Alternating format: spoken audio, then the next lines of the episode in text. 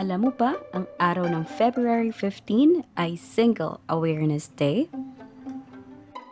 Kung may Valentine's Day na ipinagditiwang ng mga taong nag-iibigan, meron ding araw ng mga single.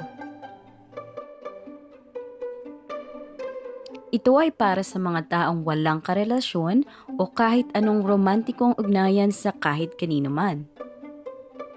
Base sa mga nakaraang pagsasaliksik, isang estudyante sa Universidad ng Mississippi at mga kaibigan niya nung high school ang nagdeklara ng araw na ito. At ito si Dustin Barnes. Siya ay single noong araw na iyon. Sa UK naman ay ipinagdidiwan din ito ng iba. Walang katiyakan kung saan talaga nagmula ito pero may mga taong nagdidiwang ng Single Awareness Day. Wala namang masama sa pagiging single sa totoo lang. Kaya iwasan na ang inggit sa mga taong may karelasyon. Ang araw na ito ay gawing memorableng araw para maging masaya at isipin ang sarili lamang. Paano mo ba isa-celebrate ang Single Awareness Day ng ikaw lamang? Una, gumawa ng magandang bagay para sa inyong sarili. Lumabas ka at magpunta sa mall. Ipamper ang iyong sarili sa pamamagitan ng pagpunta sa salon. Magpaayos ng buhok at magpamasahe. Giginhawa ang inyong pakiramdam at wala ka pang pagod. Kung sa mall naman, marami kang makitang may daladalang bulaklak, walang problema. Bilhan mo din ng bulaklak ang inyong sarili at tsokolate ipadama mo kung gaano mo kamahal ang iyong sarili. O pwede namang mag-aya ka ng iyong kabarkada. Hindi mo talaga kailangan mag-isa. Pwede mong i-date ang inyong mga magulang, ang inyong nanay o ang inyong tatay.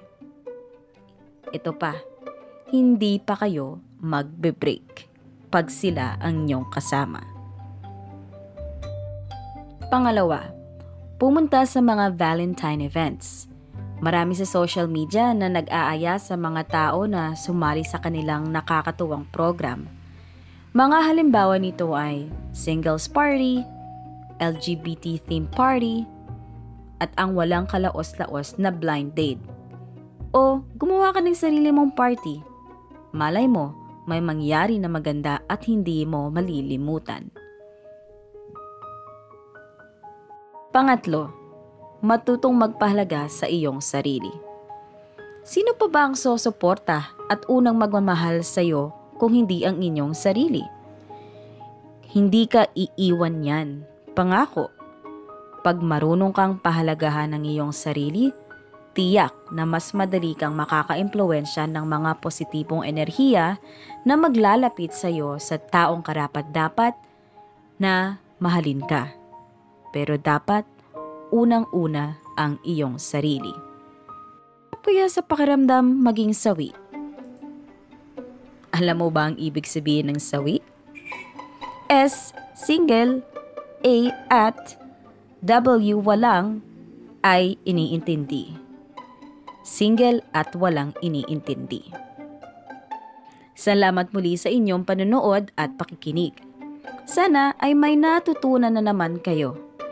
Kung nagustuhan nyo ito, paki-follow at subscribe po ang aming YouTube channel at Facebook page na Tap This.